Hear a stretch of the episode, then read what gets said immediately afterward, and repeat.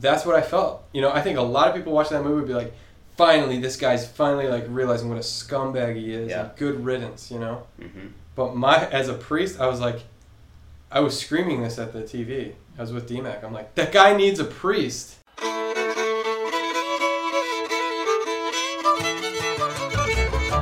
Three Dogs North is an attempt to objectify the subjective with little violence as possible. The following has been torn from its origins in space and time and put entirely at your disposal.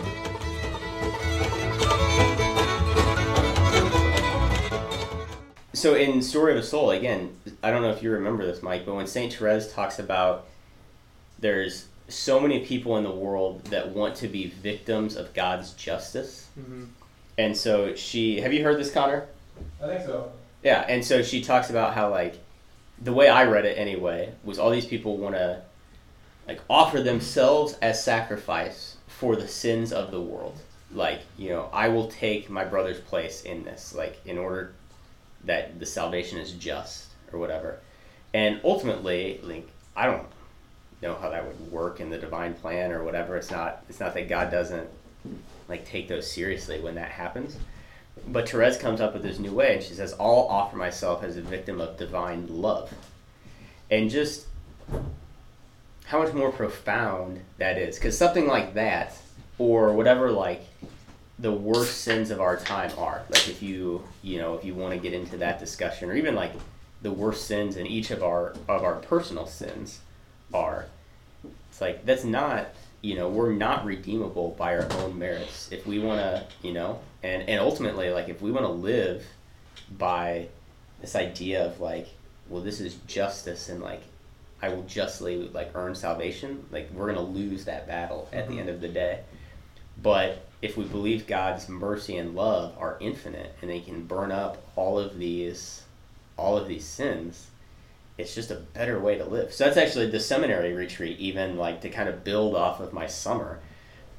I I just told God, I was like, listen, I want Monsignor SF had given me this awesome little prayer, prayer card for grace, and it talked about how you like wanted I want to receive the grace that I have wasted all of my life. Hmm. So like that was my prayer going into the retreat this week. That was like I would get God would give me every ounce of grace and love and mercy that He's offering me that day, but also all of the grace and love and mercy that I have missed out on because of my own ignorance or sin my whole life. And then I was just like, man, this is awesome because God's infinite. So I also, if there's any, you know, jabrones around this seminary wasting grace this Mhm. weekend, like I want that too. And just like kept asking for all of this grace. And I I had a cool conversation with uh, Kyle Mano before, and he had he had talked like a very similar experience he had. Um, I think he had read some Father Michael Gaitley, and talked about like with an infinite love you can ask for all of this grace that other people are wasting, and like God will give it to you, and like it's through you, like through that grace being received, that eventually that person would get a second chance at that grace. Hmm. So like the joy that you receive receiving that grace, like in God's plan will hopefully somehow get back to that person as a second chance for it. So God is such a good giver and he's so big and outside of the box that we put him in that if he offers someone grace and they refuse it, if you ask for it, he will not only give it to you, he will let you be an instrument to receive it and give it back to them again. That's pretty sweet. Isn't that awesome? It is. It is incredible, and it just that goes to the whole, the whole idea of grace, Mhm. um, and the priestly heart as well. Like that's something that you can't give. The priestly heart of Jesus Christ, aka, like you said, the representative of God the Father. You're representing Jesus Christ in the flesh, which you can't do unless you have first received the heart of Jesus Christ Mhm. which is certainly given ontologically speaking at ordination, obviously via the sacraments mediated by magic. I mean, Cardinal George. but you can't. That was what he actually did when he ordained you, right? Yeah, he made that noise. Yeah. This is what I think of. Okay, when I think of ordination, hold on, I was in the middle of a point. You know what? I can't even. Remember I it. think you made it. It was, yeah. We have to have we have to have a priestly heart. We have to receive that grace in order to give it, which Mhm. is scriptural through and through. Mhm. But also you can see it lived Yeah. as well. Um, but I, what I kind of imagine is like when Cardinal George puts his hands out. it's like that scene from Lord of the Rings when uh, Sam and Frodo are right close to. Um, oh, what's the place? It's not Mordor. Stay with us. It's, Stay uh, Sauron. With us. Sauron. Yeah, Sauron's well, Sauron's land. Okay, this is where he lives, and there's a huge pillar, and it just goes, and a huge beam of light comes down from the sky over this tower. That's kind of what I picture happened with Cardinal George's hands Yeah. over you, Uh-huh. like. Yeah, it's dun, It's a lot of dun, lasers. dun, dun. Yeah. So was it? I think there like should that? be laser light shows at ordinations just to represent what's really going on. I agree. And plus, how are the Mhm. people gonna know? Yeah. It's all about the people. it's all about the people. Yep. Because if we're receiving laser light shows via the spiritual realm, if Mhm. it even exists, then they should get it too with um, their senses, yeah. aka light shows and fog machines, which is like incense. yep. So, and we need theme music. We can Every come out mass to- has to have a theme. Yep. and that's where And it's a like fog it's like machine. running through the tunnel, Yep. and you get to high 5 Mhm. people down the aisle. Yeah. Yeah, who's ready for mass? Yeah. This is the mass. Let's all have fun. Dude, that's kind of what I had pictured. Yeah. There, I went to a, fir- a priest first mass in Omaha over the summer just because I was out there, and the the homilist, this old priest, gave it, and what was so awesome, he talked. All he talked about was he he talked about how priesthood was a giant step down, and it's not if you're strong enough to be a priest. Like seminary formation is not building you up to a point that you are strong enough and formed enough to go be a priest of Christ. It's all about are you weak enough to be a priest?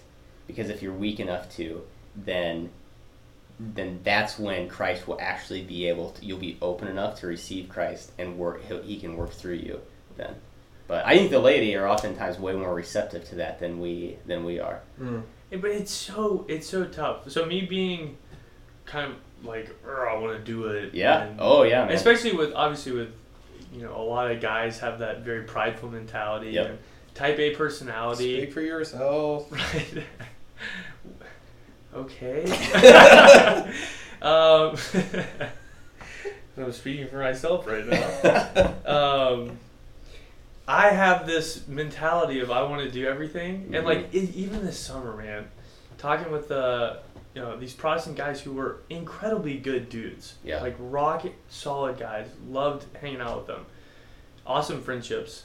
Um, I'm not going to do jack diddly squat in terms of converting these people or, you know, obviously I'm, I'm called to be an instrument. Yep. Yeah.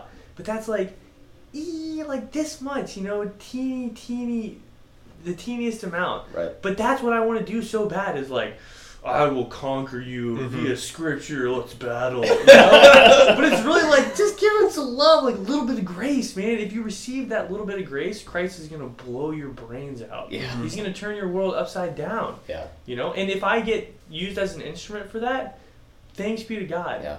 But obviously, in my head the whole time, it's like, ooh, if I just was smarter than Mhm. this guy or I worked harder. Oh, sure. But it's interesting that dichotomy because we are called to be really good instruments. Right. And we are called to live to the fullest of our potential that God has given us. We need to actualize that. Uh, but ultimately, it's when you're weak. Mhm. So that's like, ah, how does this work, you know? Yeah, man. It's this building up to be broken down, uh, really fulfilled in, in the spiritual life. And that's, you know, grace. It's all about grace, and you know, Christ will use it. Well, there's even like you go back to to the Gospels, and I think it's Matthew's Gospel. And there's a scene where Jesus, like a crowd, gathers around him in like somewhere out in like the foothills. I, I haven't been to the Holy Land, so I don't remember exactly or know where exactly where this is. But I've heard Dr. Sri talk about before, like the setting in that time. Oftentimes, people's understanding of the Savior that was coming, the Messiah, was that he was going to conquer the Romans. Like that was their understanding, and like physically liberate this people that was under Roman oppression.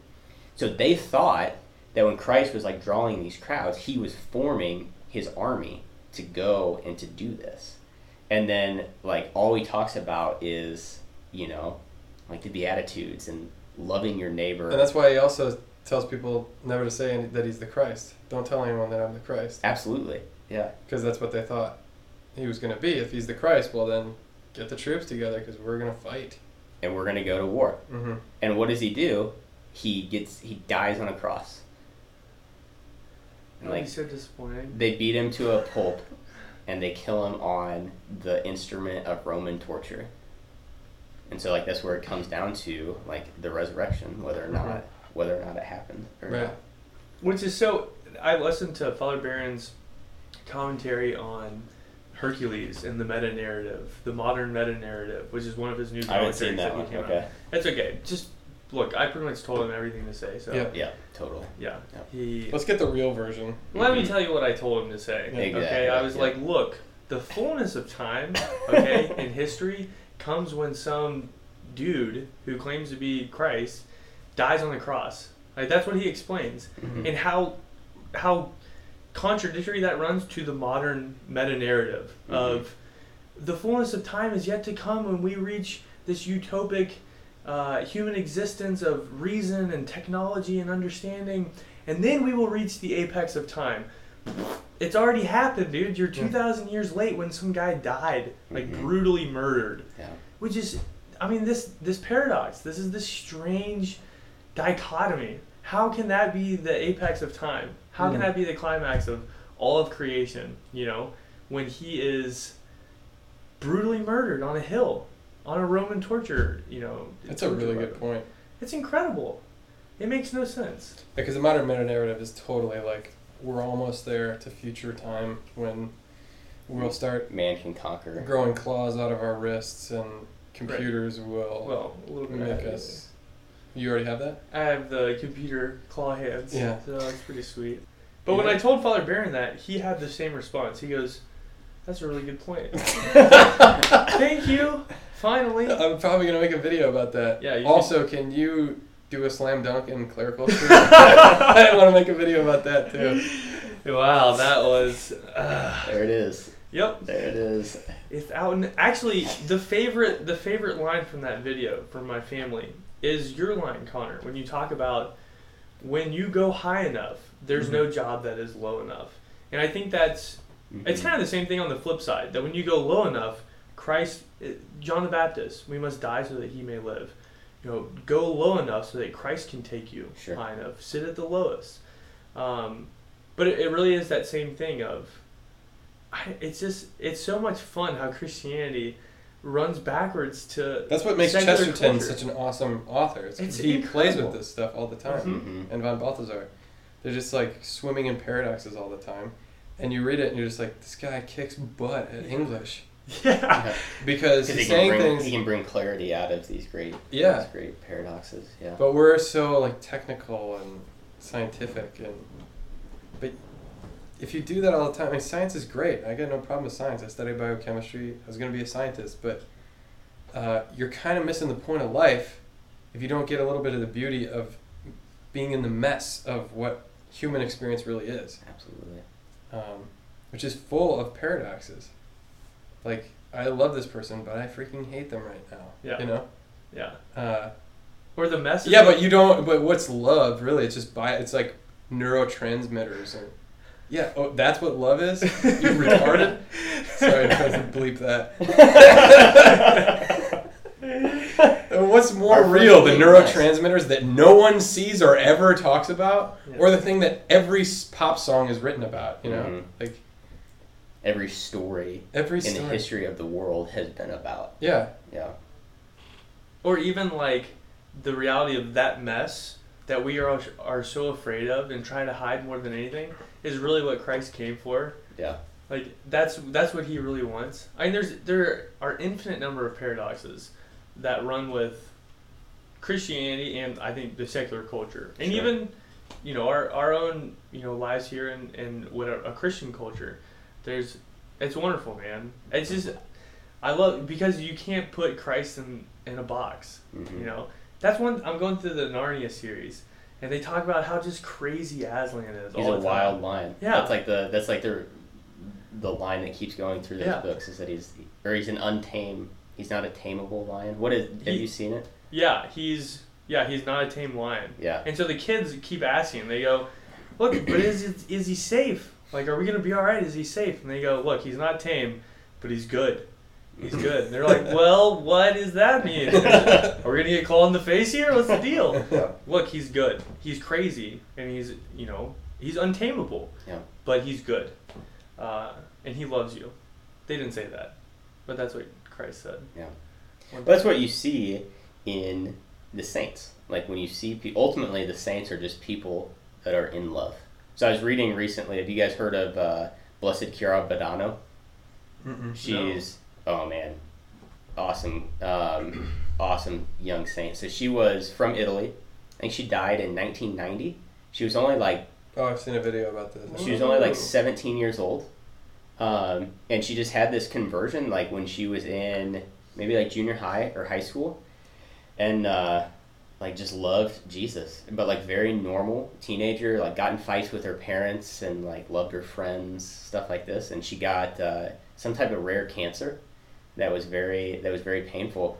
And she just like literally suffered so joyfully in the hospital. Like her hair would fall out from the chemo and she would just say like that's for you jesus as she would pull it pull it out and like her last moms were telling her last words were telling her mom like not to be sad for her she wanted to be buried in a wedding dress because she was going to like her bride christ and so just this like beautiful very very normal um, very normal girl that christ came and and got for for himself Yeah. you know it's beautiful Hmm. The Saints, man. That was one thing. they are that was- untamable they are, yeah. Um, with uh, you know my Protestant friends this summer. Talking about, and especially when you talk about mercy and love, I remember pulling excerpts from Faustina, hmm and you know she talks about God being this infinite ocean of love, and your sins are but a drop that are, you know, just soaked up by His infinite mercy of love. And they hear these things, or they look at Saint Francis of Assisi, like that's when I heard the most. Oh my gosh! I like Catholic Catholicism is so incredible. Yeah. Like there's just this wild. And you're like, this guy to it. existed before your religion was invented. Right. this is a real reformer in the Yeah. church. This Right. is how it's supposed to be done right here. Um, and it's, I mean, it's such a wealth of beauty, man. Yeah. You know, and and they have some incredible figures that are really great. I they talk about some of the missionaries. I was telling you about this. hmm Like, oh yeah, we had some missionaries that went down to Mexico and they were killed and um, brought Christianity down to this village. Like, ah, that's that's great, man. Yeah. But we have these guys, Isaac uh, Isaac Jogues. Jogues and Jean de Brebeuf, who had their fingers eaten. so and then they went back, and then they went back so they could celebrate mass with their middle and index Without their, ring canonical, without their canonical digits. Right, dude, because they were so pumped about Christ and wanted to bring it. Like, what can you say? You can't say anything. It doesn't that. make sense. It makes doesn't no make sense. No. And then they ate his heart because they thought he was an incredible dude. Yeah. Was that What? John de Brebeuf or Isaac Jones? They, they bit his heart, right? Because they thought like this guy has such courage. Jean de I Brebeuf, they it's ate his heart. Yeah. Yeah. Isaac Jogues, they ate his fingers, and then he got a papal dispensation To say mass to come back and say say mass. mass. He was holding the Eucharist. That means with his middle finger and his ring finger. Like you're not stopping me. Ain't stopping now. Sir. Like amazing, dude. How did he distribute communion? That's incredible. between your between your fingers like that. They ate his thumbs and his his uh, pointer fingers. Dude, and that's before antibiotics. Can you imagine? Oh my god. And see, that's the message that we can't dumb down and and try to like not talk about Mm-hmm. today. Like, don't talk about that. That's crazy, you know, or that's right. disgusting. It's like no, they ate his fingers, Yeah. and he went back and said mass for them. Yeah. Mm-hmm. It is really crazy and it is pretty disgusting, but that's Right. the reality of it. exactly.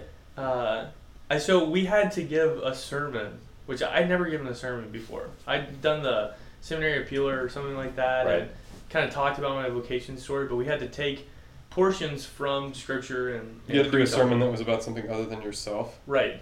exactly. Which is a huge bummer for you. I It know. was totally tough, man. Uh, I somehow I ended I up being that. thrown in there. I don't know. Uh, mostly talked about myself still. yeah, I mean I was talking about the Saints, so you're right here.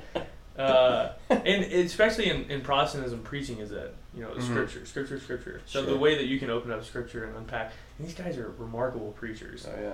Like when they were in line with what the church te- taught as well, money, dude. mhm. Um, and I'm over there like chump style. I've never had a class in scripture.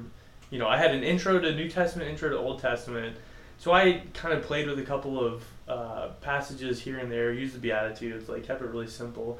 You But- get to choose your own scripture reading. Yeah, you had to, but you had to. That's another thing we're not used to. Yeah, that's, very true. true. Just preach on anything. Yeah. Choose a Bible verse. But then you had to engage it. Um, Turn the page, turn the page right here.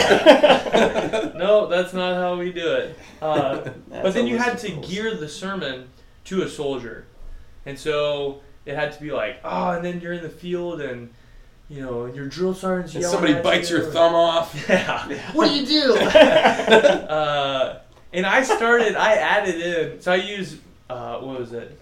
Matthew uh, twenty five, something like that. Mhm. And it's the Beatitudes, the Sermon on the Mount, and the one where he talks about the love of Christ rains down, or the love of the Father rains on the just and the unjust, and the good and the bad, the friend and the foe. And I started talking about Isaac Jogues and John de Brebeuf, this willing it when it hurts, uh, loving people when it really does hurt. And I started getting so pumped up about this thing, dude. By the end of the sermon that I'm telling this story, I'm like yelling at this room of five people who are like taking notes about what I'm talking about. They're just like, this guy is a loony right now. I just got so pumped up. You're- I had zero composure. My sermon was just like, No poise. yeah, the podium's over here, and I'm just like, and they ate his fingers. They're like, what is this guy talking? Is this in scripture? Is this a real thing? Who are these people? I don't even know what he's saying. But you know, I I, I had like a decent grade, and then at the end, everyone critiqued me, and they were like. You need to slow down. like, okay, I get a little pumped every once in a while. Sounds like you were preaching fire. I was preaching fire and brimstone. That's right. That's right. Preaching fire, dude.